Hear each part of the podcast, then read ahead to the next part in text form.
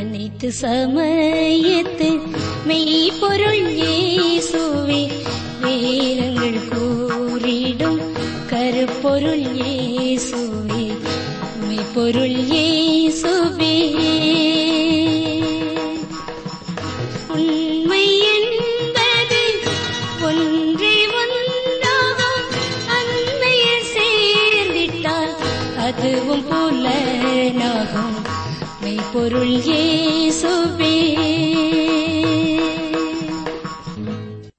ஆராய்ச்சி அன்பர்களை அன்பராம் இயேசுவின் நாமத்தில் வாழ்த்தி வரவேற்கிறோம். அன்பர்களே ஒலிபரப்பப்படும் நிகழ்ச்சிகள் இயற்கை சூழ்நிலையால் பாதிக்கப்படாமல் தெளிவாக கேட்க நீங்கள் ஜெபித்துக் கொள்ளுங்கள். அநேகமாயிரம் பொன் வெள்ளியை காட்டிலும் மிகுந்து போற்றப்படத்தக்க வேதத்தை நாம் கற்றுக்கொள்வோம்.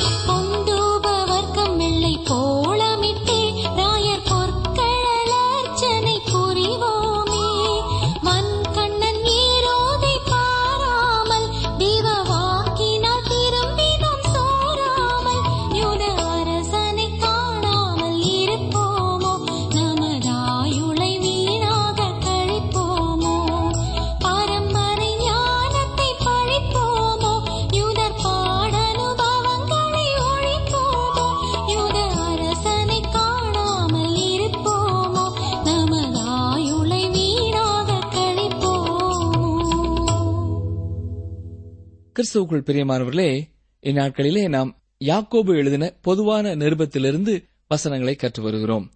இன்று நாம் யாக்கோபு முதலாம் அதிகாரம் பதினாறாம் வசனம் முதல் சிந்திப்போம். வாசிக்கிறேன். என் பிரியமான சகோதரரே மோசம் போகாதிருங்கள். இதன் அர்த்தம் என்னவென்றால் அலைந்து திரிதல் என்பதாகும். இங்கேயும் அங்கேயும் சுற்றித் திரிதல். இயேசு கிறிஸ்து கூறிய ஊமையிலே காணாமற் போன ஆட்டை போன்ற ஒரு நிலை. அந்த ஆட்டை தேடி மெய்ப்பன் போனதை குறித்து நாம் வேதத்திலே பார்க்கிறோம். யாக்கோபு இங்கே சொல்லுகிறது இதுதான். அலைந்து தெரியாதிருங்கள். பாவத்தினாலே ஏதாவது நன்மையை பெற்றுவிட முடியும் என்று எண்ணம் கொள்ளாதிருங்கள் என்று சொல்கிறார். ஒரு பாவியான மனுஷன் தொடர்ந்து பாவத்திலே நிலைத்திருக்கிற மனிதன் தேவனுடன் எந்த ஒரு தொடர்பும் இல்லாதிருப்பான். அவன் மறுபடியும் பிறந்த அனுபவத்தை பெறாதவனாயிருக்கிறான். நீங்கள் பாவத்திலே வாழ்ந்து அதிலே மகிழ்ச்சி கொண்டிருக்கிற ஜன கூட்டமாயிருப்பீர்கள் என்றால் நீங்கள் தேவனுடைய பிள்ளை அல்ல என்பதை உறுதி செய்து கொள்ளுங்கள். ஒரு நிகழ்ச்சி நமக்கு இதை தெளிவுபடுத்தும். இரண்டு மனிதர்களுக்கிடையே வாக்குவாதம் நடைபெற்றது. ஒருவர் நாம் ரட்சிக்கப்பட்ட பிறகு அதை ஒருபொழுதும் இழந்து போக மாட்டோம் என்ற நம்பிக்கையுடையவர். மற்றவர் நம்முடைய ரட்சிப்பை இழந்து போகும் வாய்ப்பு உண்டு என்று நம்புகிறவர். இந்த இரண்டாவது நபர் முதலாவது நபரை பார்த்து நான் உங்களுடைய கோட்பாட்டை பின்பற்றினேனானால் நான் பாவத்திலே மூழ்கி வாழ்க்கையை நடத்துவேன் என்று சொன்னார். அதற்கு முதலாவது நபர் ஒரு உண்மையான தேவ பிள்ளையை எவ்வளவு பாவங்கள் உள்ளே வந்தால் நிரப்ப முடியும் அல்லது திருப்திப்படுத்த முடியும்? என்று கேட்டார். இது ஒரு சிறந்த கேள்வி இல்லையா?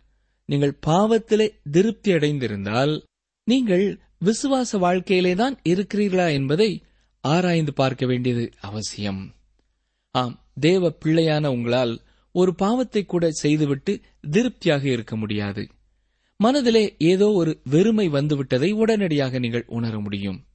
ஒரு ஊழியர் இவ்வாறு விளக்கம் கூறினார்.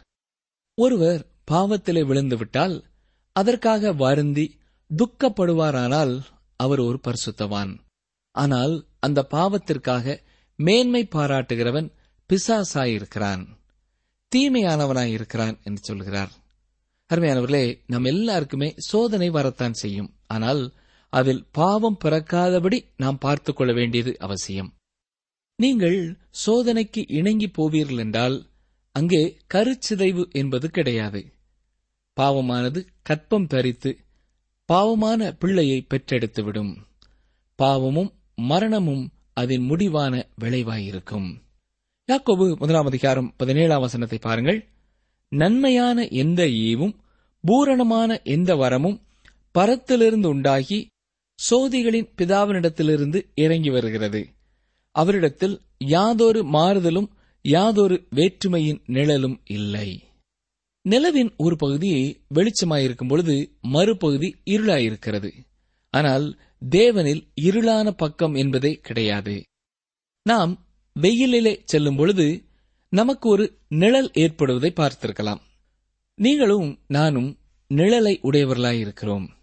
ஒருமுறை அலெக்சாண்டர் தன்னுடைய ஆசிரியரான அரிஸ்டாட்டிலை பார்த்து தான் சாதித்த செயல்களைப் பற்றி சொல்வதற்காக போயிருந்தார். அவர் பார்க்க போன வேளையிலே அரிஸ்டாட்டில் குளித்துக் கொண்டிருந்தார். ஆகவே அலெக்சாண்டர் வீட்டின் வாசலின் குறுக்காக நின்று கொண்டிருந்தார். அவ்வாறு நின்று கொண்டு தன்னுடைய உலக படையெடுப்பிலே நிகழ்ந்தவற்றைப் பற்றி கூறிக்கொண்டிருந்தார். அவ்வாறு கூறிவிட்டு ஆகவே நீங்கள் உலகிலே எதை விரும்பினாலும் அதை நான் உங்களுக்கு தர விரும்புகிறேன் தயாராய் இருக்கிறேன் உங்களுக்கு என்ன வேண்டும்? என்று கேட்டார். அதற்கு அரிஸ்டாட்டில் நீ எனக்கு வெளிச்சத்தை விட்டு தள்ளி நின்றால் போதும் என்றாராம். அலெக்சாண்டர் வாசலிலே நின்று வெளிச்சம் வருவதை அடைத்துக் கொண்டு நின்றபடினாலே அவ்வாறு கூறினார். ஆம் நாம் எல்லாருமே அவ்விதமாகவே நிழலை உடையவர்களாயிருக்கிறோம் ஆனால் தேவனிடத்திலே எந்த ஒரு நிழலும் இல்லை. அவரிடத்தில் யாதொரு மாறுதலும் இல்லை என்று வசனம் சொல்கிறது. தேவனுடைய படைப்புகளின் நியமங்கள் வெளிப்படுத்துவதைப் போல தேவன் மாறுபடுகிறவர் அல்ல. அவர் வித்தியாசப்படுகிறவரும் அல்ல. இன்று சில தேவ பிள்ளைகள் நினைப்பது போல திடீரென்று உற்சாகமாக ஆவியிலே எழுப்புதலாகவும் திடீரென்று மந்தமானவர்களாகவும் இங்கே அங்கே போகிறவர்களாகவும் இருப்பது போல தேவன் இருப்பதில்லை.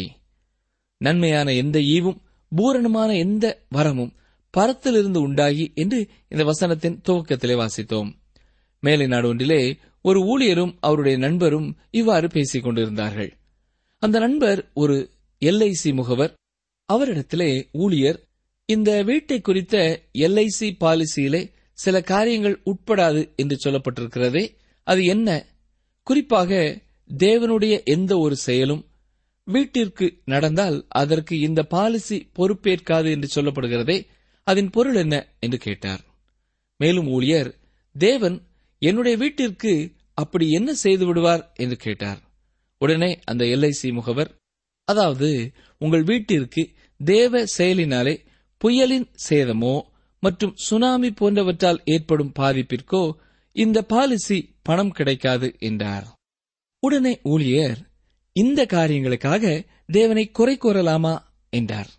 இந்த அநேகர் தேவனை இவ்வாறுதான் குறை கூறுகிறவர்களாக இருக்கிறார்கள். ஆம் அருமையானவர்களே உங்களுக்கு நன்மையான எந்த ஈவும் உண்டானால் அது தேவனால் உண்டானதாகும். தேவன் நன்மையானவற்றை தருகிறார். கர்த்தர் உங்களுக்கு செய்த செய்து கொண்டிருக்கும் நன்மைகளை ஒவ்வொன்றாக எண்ணி பாருங்கள்.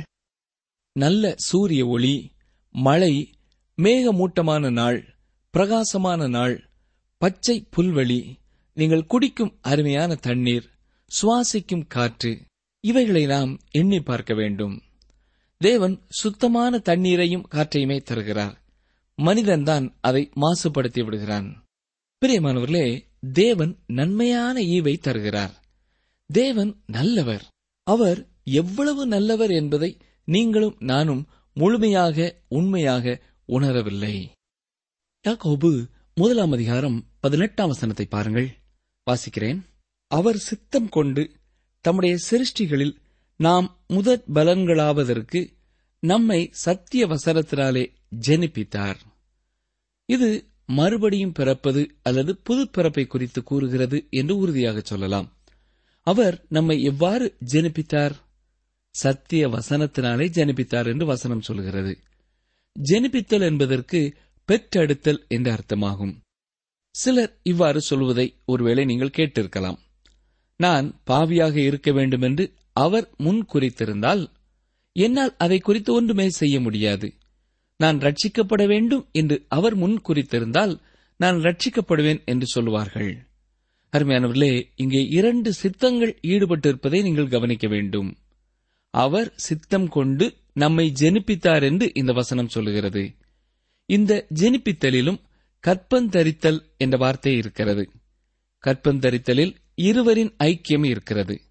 ஆகவே அவருடைய சித்தம் நம்முடைய சித்தத்தோடு இணையும் பொழுதே நாம் மறுபடியும் பிறப்பதற்கு கற்பந்தரித்தல் நிலையை அடைகிறோம். பின்னர் மறுபடி பிறக்கிறோம். அதிலே எனக்கு எந்த பொறுப்பும் இல்லை என்று யாரும் கூற முடியாது. எவரும் அழிந்து போக வேண்டும் என்பது தேவனுடைய சித்தமல்ல. நீங்கள் சத்திய வசனத்தினாலே ஜெனிப்பிக்கப்பட்டீர்கள். நீங்கள் தேவனிடத்திலே வர விருப்பம் தெரிவிக்கும் பொழுது நீங்கள் தேவ வசனத்தை விசுவாசிக்கும் பொழுது இயேசு கிறிஸ்துவை உங்கள் சொந்த இரட்சகராக ஏற்றுக்கொள்ளும் பொழுது நீங்கள் மறுபடியும் பிறந்த அனுபவத்தை அடைகிறீர்கள். ஒன்று பேதர் முதலாம் அதிகாரம் இருபத்தி மூன்றாம் வசனம் என்ன சொல்கிறது? அழிவுள்ள வித்தினாலே அல்ல என்றென்றைக்கும் நிற்கிறதும். ஜீவனுள்ளதுமான தேவ வசனமாகிய அழிவில்லாத வித்தினாலே மறுபடியும் ஜெனிப்பிக்கப்பட்டிருக்கிறீர்களே. தொடர்ந்து யாக்கோபு முதலாம் அதிகாரம் பத்தொன்பதாம் வசனத்தை பார்ப்போம்.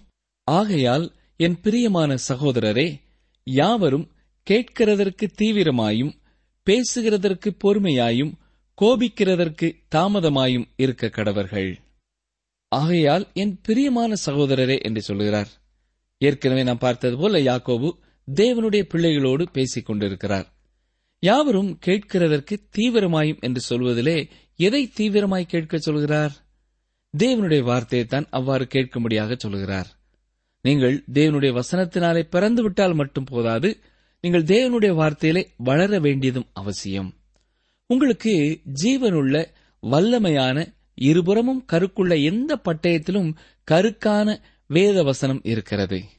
ஒன்று குருந்தியர் இரண்டாம் அதிகாரம் பதினான்காம் வசனத்திலே ஜென்ம சுபாவமான மனுஷனோ தேவனுடைய ஆவிக்குரியவைகளை ஏற்றுக்கொள்ளான். அவைகள் அவனுக்கு பைத்தியமாக தோன்றும். அவைகள் ஆவிக்கேற்ற பிரகாரமாய் ஆராய்ந்து நிதானிக்கப்படுகிறவைகளானதால் அவைகளை அறிய மாட்டான் என்று பவுல் சொல்லியிருக்கிறார். நீங்கள் தேவனுடைய ஆவியை உங்களுக்குள்ளாக பெற்றிருப்பீர்களானால் தேவனுடைய பிள்ளைகளான உங்களோடு அவர் பேச விரும்புகிறார். தேவனுடைய வசனத்தை உங்களுக்கு அவர் போதிக்க விரும்புகிறார். இந்த உலகத்தின் சிருஷ்டிகரும் பாவிகளின் மீட்பருமாகிய தேவன் உங்களோடு பேச விரும்புகிறார். இது எத்தனை அருமையான ஒரு சிலாக்கியம் இல்லையா? பிரியமானவர்களே யாக்கோபு சொல்கிறார் யாவரும் கேட்கிறதற்கு தீவிரமாயிருங்கள். அதாவது ஜாக்கிரதையாயிருங்கள் என்று சொல்கிறார். ஒரு ஊழியர் சொல்லும் பொழுது எனக்கு சில வேளைகளிலே சபையிலே பிரசங்கிக்கும் போது மக்களை விழிப்புணர்வடைய செய்ய வேண்டும் என்று தோன்றும். ஆகவே அப்பொழுது விழியுங்கள் என்று சத்தமாக சொல்ல தோன்றும். இல்லாவிட்டால் இந்த இடம் தீப்பற்றி எரிகிறது என்று சொல்ல வேண்டும் போல இருக்கும்.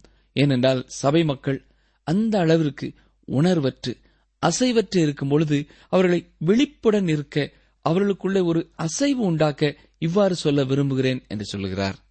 அதே போல நாமும் விழிப்புடன் வேத வசனத்தை கேட்க தீவிரமாயிருக்க வேண்டும். அடுத்ததாக அதே வசனத்திலே பேசுகிறதற்கு பொறுமையாயும் என்று நாம் வாசிக்கிறோம். தேவன் நமக்கு இரண்டு காதுகளையும் ஒரே ஒரு வாயையும் கொடுத்திருக்கிறார்.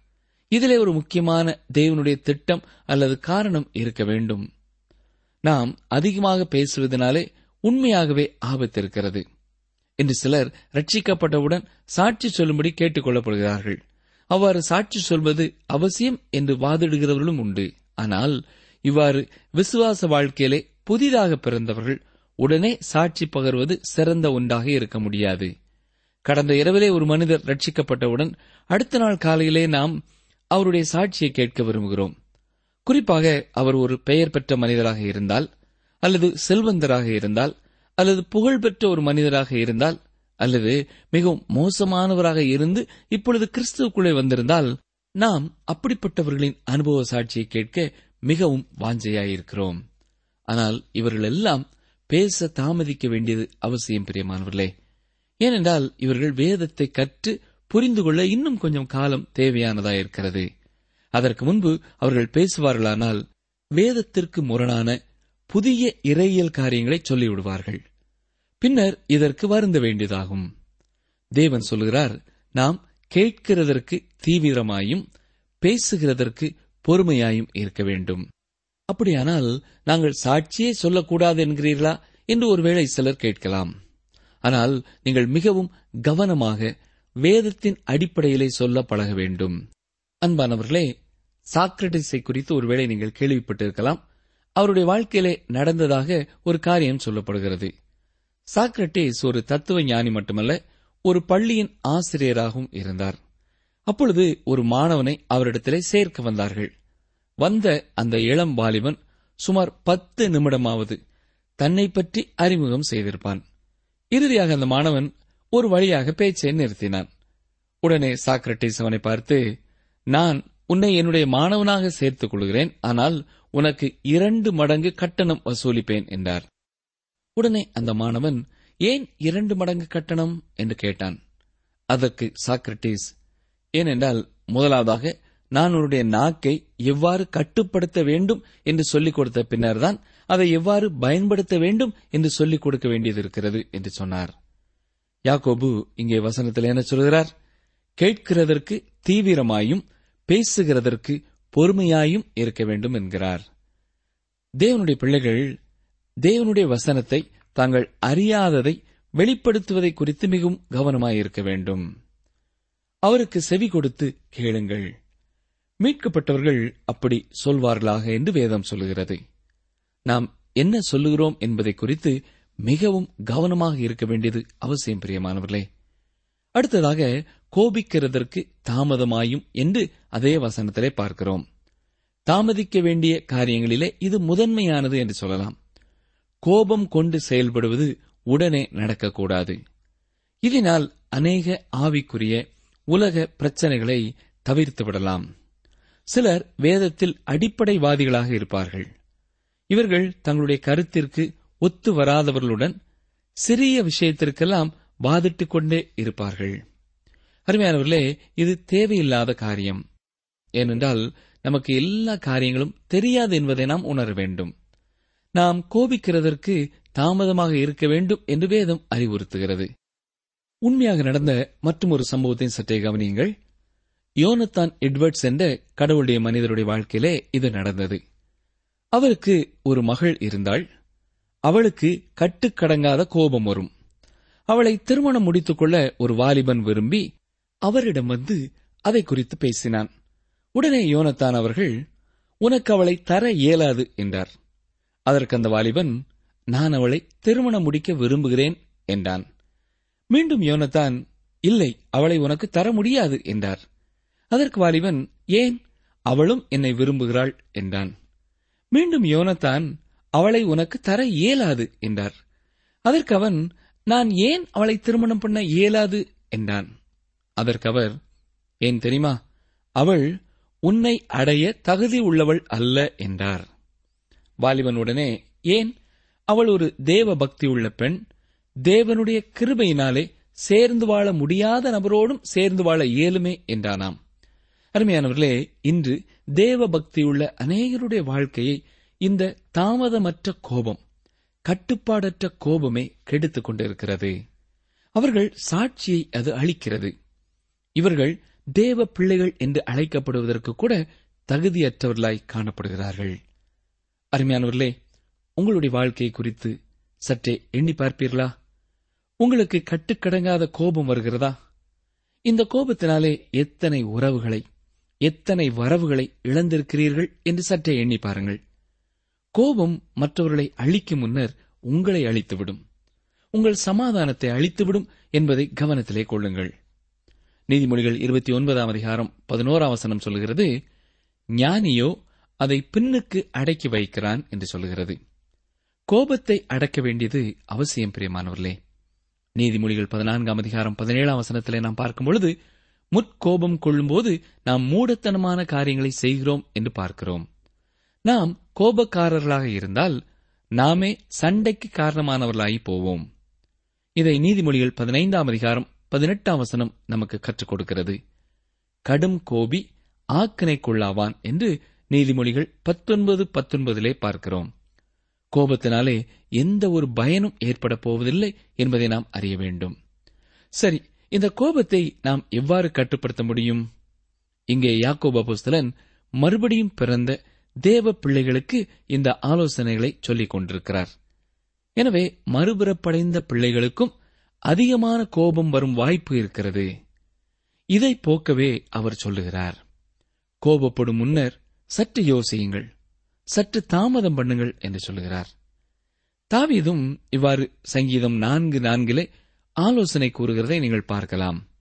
நீங்கள் கோபம் கொண்டாலும் பாவம் செய்யாதிருங்கள்.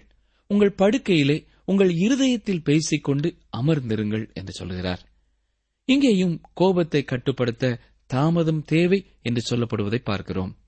அதாவது கோபம் வரலாம் ஆனால் அது செயலுக்கு வருவதில்லை. மற்றவர்களுக்கு தீமை செய்யும் முன்னர் தாமதப்படுத்திவிட வேண்டும். இந்த தாமதத்தின் போது என்ன செய்ய வேண்டும் தெரியுமா? உங்கள் இருதயத்தோடு பேச வேண்டும். அது எந்த வேளையாகவும் இருக்கலாம். எந்த இடமாகவும் இருக்கலாம். அவ்வாறு நீங்கள் உங்களுடனே பேசும் பொழுது நீங்கள் உங்களை உணர்கிறீர்கள். தேவனுக்கும் உங்களுக்கும் உள்ள உறவு நினைவிற்கு வருகிறது. கோபத்தினாலே வரும் பாதகமான விளைவுகளும் உங்களுக்கு மனத்திரையிலே தோன்றுகிறது. ஆகவே கோபம் செயலாக மாறுவது நின்றுவிடும். பிரியமானவர்களே ஆவிக்குரிய வாழ்வு என்பது பிரயாசம் இல்லாமல் வந்துவிடாது நீங்கள் அதற்காக முயற்சி எடுக்கும் பொழுது தேவனுடைய கிருபையினாலும் பரிசுத்த ஆவியானவரின் வல்லமையினாலும் தேவனுடைய ஆசீர்வாதம் உங்களிலே பெறுவதை நீங்கள் காண முடியும். ஜபிப்போமா? எங்களை அதிகமாக நேசிக்கிற எங்கள் நல்ல ஆண்டவரே இன்று நீர் கற்றுக் கொடுத்த பாடங்களுக்காக உமக்கு ஸ்தோத்திரம் செலுத்துகிறோம். உம்முடைய பிள்ளைகளாகிய நாங்கள் உம்மாலே ஜெனிப்பிக்கப்பட்டவர்களாய் காணப்பட எப்பொழுதும் காத்துக்கொள்ளும். ஆண்டவரே நாங்கள் கேட்கிறதற்கு தீவிரமாயிருக்க உதவி செய்யும். குறிப்பாக உம்முடைய வசனங்களையும் உம்மை குறித்த சத்தியங்களையும் மேலும் மேலும் அறிந்து கொள்ள எப்பொழுதும் வாஞ்சை உள்ளவர்களாய் காணப்பட எங்களை காத்துக்கொள்ளும் ஐயா நாங்கள் எந்த சூழ்நிலையிலேயும் பேசுவதற்கு பொறுமையோடு இருக்க எங்களுக்கு உதவி செய்யும். அவசரப்பட்டு வார்த்தைகளை அள்ளி வீசிவிட்டு அதை திரும்ப எடுக்க முடியாமல் வேதனைப்படும் நபர்கள் யாராவது இப்பொழுது ஜெபித்துக் கொண்டிருப்பார்கள் என்றால் வரும் காலங்களிலாவது தங்களுடைய நாவை காத்துக்கொள்ள நீரே அவர்களுக்கு உதவி செய்யும். அன்றுவரே நாங்கள் கோபிப்பதற்கு தாமதமாயிருக்க நீரே தொடர்ந்து எங்களுக்கு பலன் தர வேண்டும் என்று கெஞ்சுகிறோம். யாக்கோபு மூலமாய் எங்களுக்கு நீர் கற்றுக் கொடுக்கிற அவசியமான சத்தியங்களுக்காக மீண்டுமாய் மக்கு ஸ்தோத்திரம் செலுத்துகிறோம். மீட்பரே இயேசு கிறிஸ்துவின் நாமத்தினாலே தாழ்மையோடு ஜெபிக்கிறோம் பிதாவே. ஆமேன்.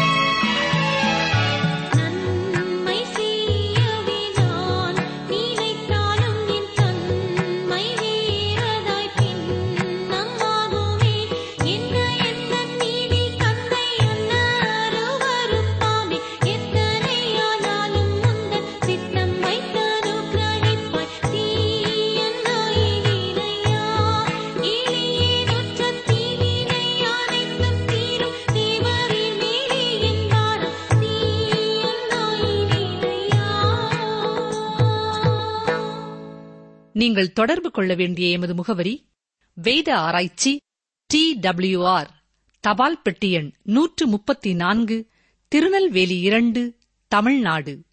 எங்கள் தொலைபேசி எண் தொன்னூற்று நான்கு நாற்பத்தி இரண்டு இருபத்தி ஐந்து இருபத்தி ஆறு இருபத்தி ஏழு மற்றும் ஒரு தொலைபேசி எண் ஒன்பது ஐந்து எட்டு ஐந்து நான்கு ஆறு பூஜ்ஜியம் நான்கு ஆறு பூஜ்ஜியம். எங்கள் இமெயில் முகவரி Tamil TTB at radio eight eight two dot com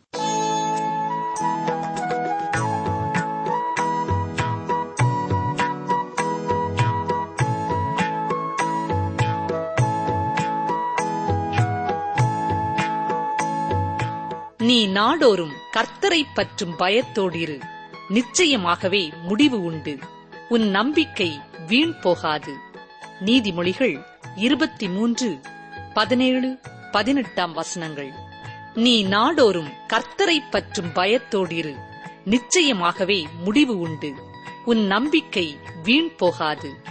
நீதிமொழிகள் இருபத்தி மூன்று பதினேழு பதினெட்டாம் வசனங்கள்.